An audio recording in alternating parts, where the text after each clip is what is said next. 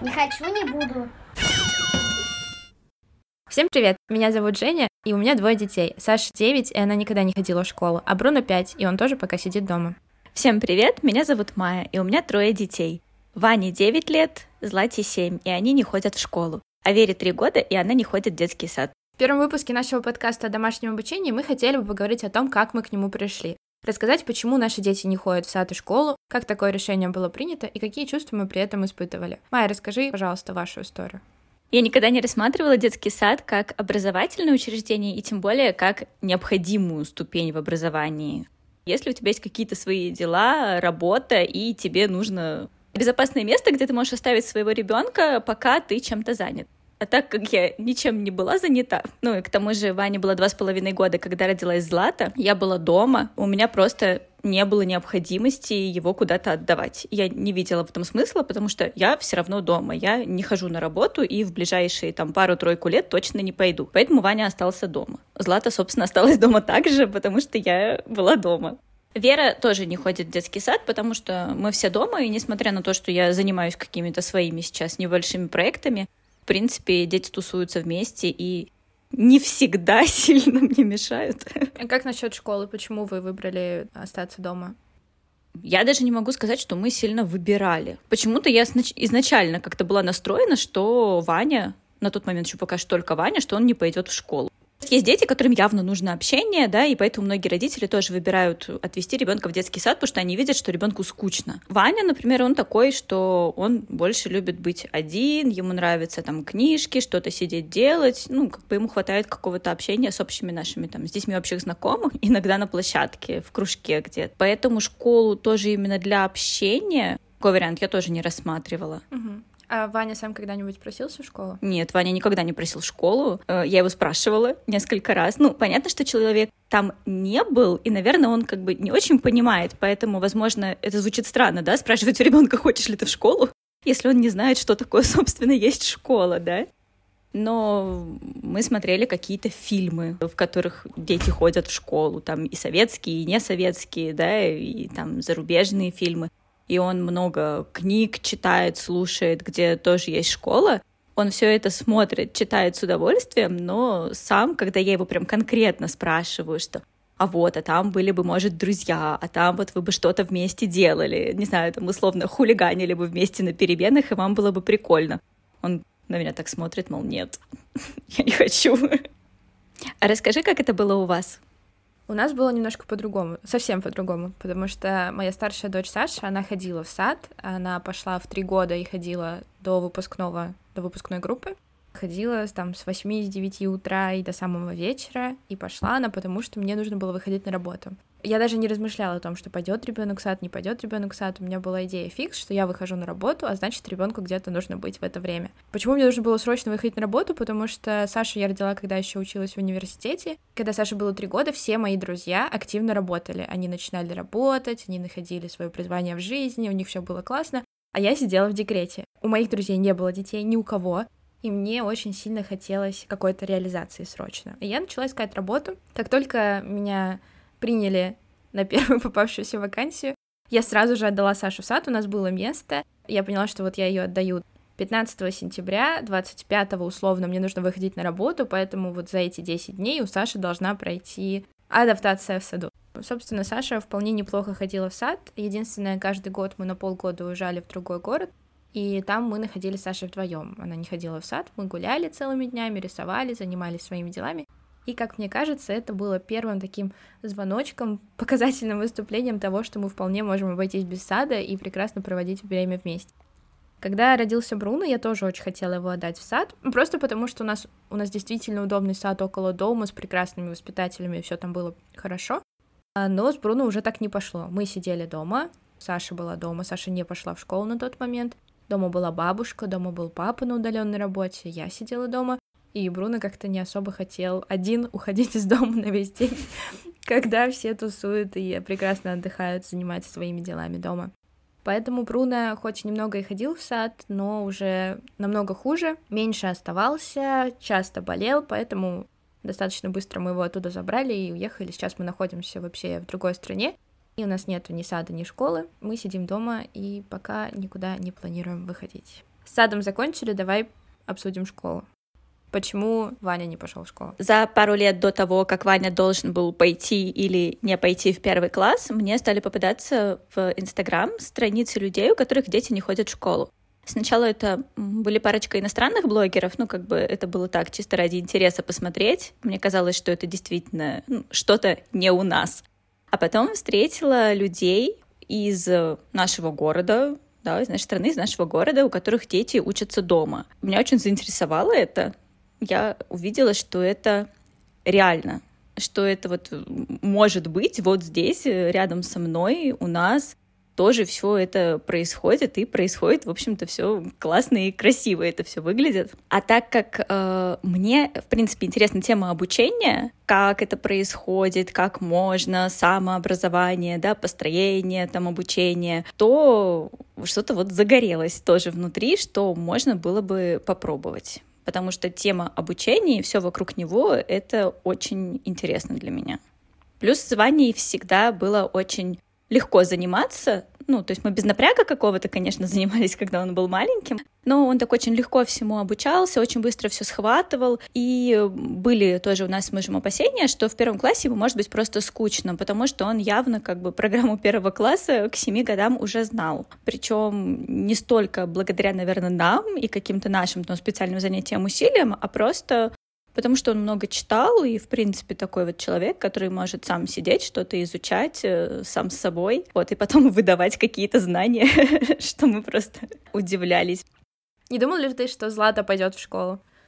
Да нет, со Златой уже, в общем-то, мы пошли такой проторенной дорожкой. Уже Ваня два года отучился дома, мы уже поняли, как это все работает, что все возможно, что все абсолютно не страшно, потому что понятное дело, что когда первый ребенок старший сын начинал учиться дома, были, естественно, страхи, сомнения, а вот со Златой уже, ну, это, наверное, было бы и странно, что если бы один ребенок ходил, другой не ходил, ну, я думаю, что это и не очень удобно, и странно, и вообще, и Злата уже видела тоже, что брат учится дома, ну, какой-то такой пример у нее был перед глазами, что он что-то делает, что вот там что-то такое происходит. И мне кажется, для нас всех это было уже чем-то таким абсолютно естественным, что Злата тоже осталась дома, да. Тем более, вот опять же, у них небольшая разница в возрасте.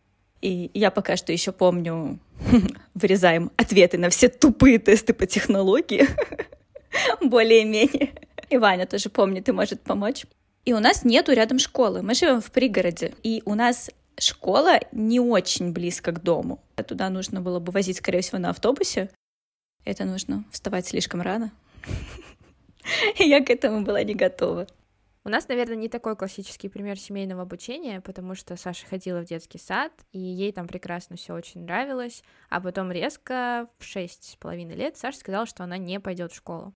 Видимо, в детском саду их начали готовить к то, что скоро вы будете первоклассники, скоро школа. Может быть, говорили что-то из разряда, а вот в школе так будет уже нельзя вот в саду вам еще дают играть, а в школе вам нужно будет заниматься. В какой-то момент Саша пришла домой и сказала, что она не хочет идти в школу. Э, мои глаза сильно округлились в тот момент. Я очень долго думала, а как же так? Что, что пошло не так, в какой момент система сломалась, и мы не идем в школу. Но я достаточно быстро приняла это. Мы видели, что нам, в принципе, хорошо дома. Мы уезжали до этого, мы занимались вместе, и мы целыми днями занимались. Саша очень любила всякие пособия, вырезать, читать книжки. Вот все, что обычно связано с домашним обучением в начальной школе, все это Саша очень любила, и мы постоянно этим занимались. То есть это не было чем-то новым для нас, что вот раньше мы играли, там, не знаю, в куклы и в кубики, а теперь мы должны там садиться читать, считать и писать. Мы и так все это делали. Поэтому, когда Саша сказала, что она не хочет в школу, для меня э, большим вопросом было то, как оформить документы, как понять, как сдавать аттестации, вот в этом во всем разобраться. На тот момент у меня не было много примеров перед глазами. Единственный пример это когда я еще училась наверное, в университете, мои брат с сестрой, они были на домашнем обучении какое-то время. Я видела, как они сдают аттестации, но не особо вдавалась в вопрос документов, да, как оформляться к школе, не оформляться к школе, отправлять какие-то, заполнять заявления, и вот в, в этом во всем мне нужна была срочная помощь извне, и поэтому я начала искать э, возможные примеры в сети. Собственно, в Инстаграме я также наткнулась на много блогов э, людей, которые учатся на домашнем обучении, и стала за ними наблюдать и следить.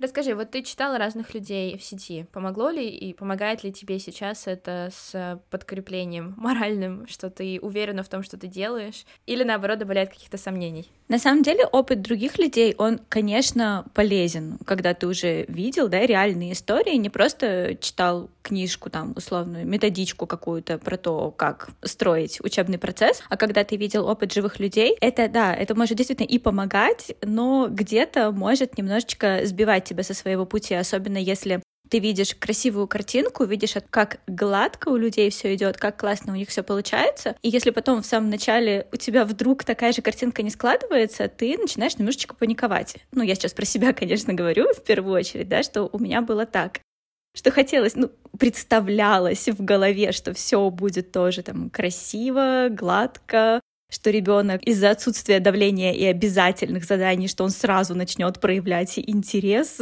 ко всему, потребует микроскоп и будет э, сидеть там все сам изучать. Пока что у нас такая картинка не сложилась. Так как я была подписана на несколько разных блогов, и там только один блог был такой прям про идеальную какую-то жизнь, когда дети максимально на природе, когда максимально в окружении природы, когда у них какое-то безумное количество крутейших пособий, книжек, вот этого всего.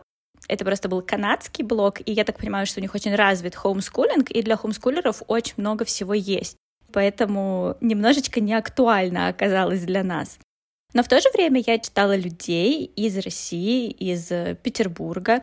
Мне было очень важно понять тоже, вот как ты говорила, технические моменты. Очень вот это вот пугало, да, что как это происходит куда, что, как вообще государству заявить, да, что вот у меня дома будет ребенок, как это обозначить и как это все сделать. Конечно, были такие страхи, но опять же из-за того, что заранее читала, заранее видела это все, я еще такой довольно внимательный читатель. Я обычно читаю не только посты, я еще читаю комментарии под постами, потому что там очень часто люди задают вопросы такие вот волнующие. Я сама редко буду спрашивать вот так вот, я постараюсь найти максимально сама какую-то информацию. Я читала очень много вот этого всего, вопрос-ответ, видела, что людей тоже волнуют вопросы такие же, как и меня.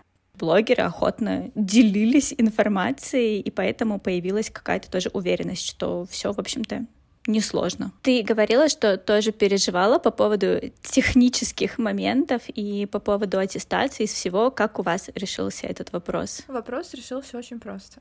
Я один раз отправила письмо в Министерство образования или куда-то там в РАНО, я уже точно не помню. Это было просто письмо по почте. И мне пришло подтверждение, что мы приняты.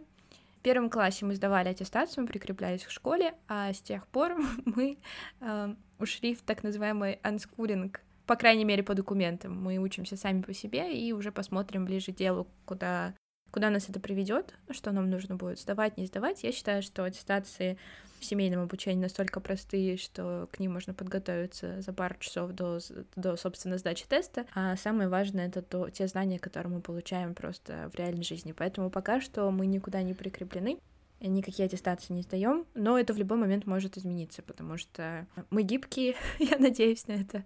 Когда нам приходят в голову какие-то мысли, сейчас вот мы, мы живем не в России и рассматриваем разные страны для дальнейшего путешествия, для дальнейшей жизни, и в какой-то момент там месяц назад Саша попросилась в школу, и тут мы ее не можем оформить в школу, но, возможно, через какое-то время где-то мы попробуем и эту дорогу обучения. Что касается разных блогов, Раньше я читала много страниц в Инстаграме, где-то еще. Огромные чаты в Телеграме на 3000 человек, на 6000 человек. И в этом во всем было так много информации. Оно все в первом классе, когда я и так достаточно сильно нервничала еще из-за всякой социализации, той же самой, из-за того, что мы тут одни, вокруг все в школе, все друзья в школе, и как-то мне все это некомфортно и неловко было. Все, вся эта информация, она на меня давила. До тех пор, пока я не начала лично знакомиться с разными родителями хомскулеров.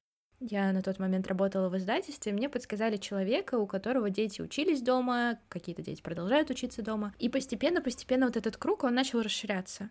Либо это были какие-то люди из сети, с которыми мы начали знакомиться лично и общаться более тесно, чем те же самые посты, сторисы, комментарии. И вот в этот момент, это где-то было уже на второй год обучения, меня начало немножко опускать, потому что я видела этих реальных людей, я видела этих реальных детей, как они выглядят, как они себя ведут, что они говорят, что они из себя представляют. Я увидела, насколько они все разные. И то, что есть и дети, которые... Дети энциклопедии в 7-8 лет, и дети, которые около 11-12 только начинают писать и считать.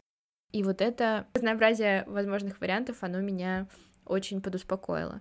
А еще в какой-то момент я начала просто много читать на эту тему, много читать, искать, и увидела, что видов семейного обучения очень-очень много. Есть разные программы, есть люди эклектики, есть люди, которые придерживаются только одной дороги, занимаются по определенным по определенным учебникам, по определенным системам. В этом случае полезно читать опыт э, родителей детей из разных стран. И когда я увидела такой большой выбор, сколько всего ты можешь попробовать, и что если у тебя что-то не сработало, у тебя есть миллионы других вариантов, мне стало намного легче. Я не говорю, что мне сейчас легко, я продолжаю до сих пор во всем сомневаться, сама с собой спорить, расстраиваться, да и быть счастлива от того, что мы выбрали такую дорогу. Но тем не менее, с каждым э, найденным человеком, с каждой прочитанной книжкой, с каждой новой информацией становится легче. Я не читала большие чаты.